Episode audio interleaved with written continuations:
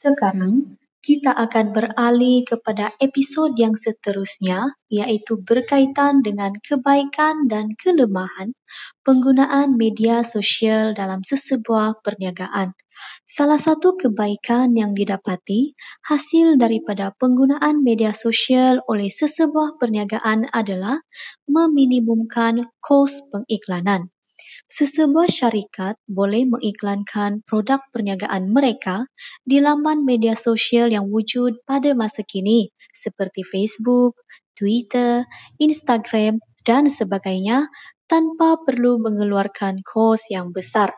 Ini seterusnya akan membantu perniagaan tersebut untuk menjimatkan dan mengurangkan kos yang digunakan dalam mengiklankan produk yang mereka hasilkan. Namun begitu, terdapat juga kelemahannya dalam penggunaan media sosial ini. Antaranya adalah pelanggan dapat membuat perbandingan perniagaan. Media sosial yang digunakan oleh perniagaan membolehkan pelanggan dapat mengakses maklumat perniagaan, maklumat seperti produk, dan membuat perbandingan perkhidmatan yang diberikan oleh perniagaan.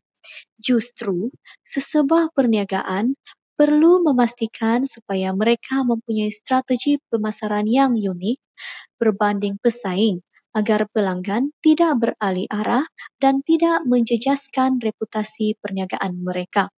Ini jelas menunjukkan bahawa dalam penggunaan media sosial ini, walaupun terdapat kebaikan, tetapi terdapat juga kelemahannya.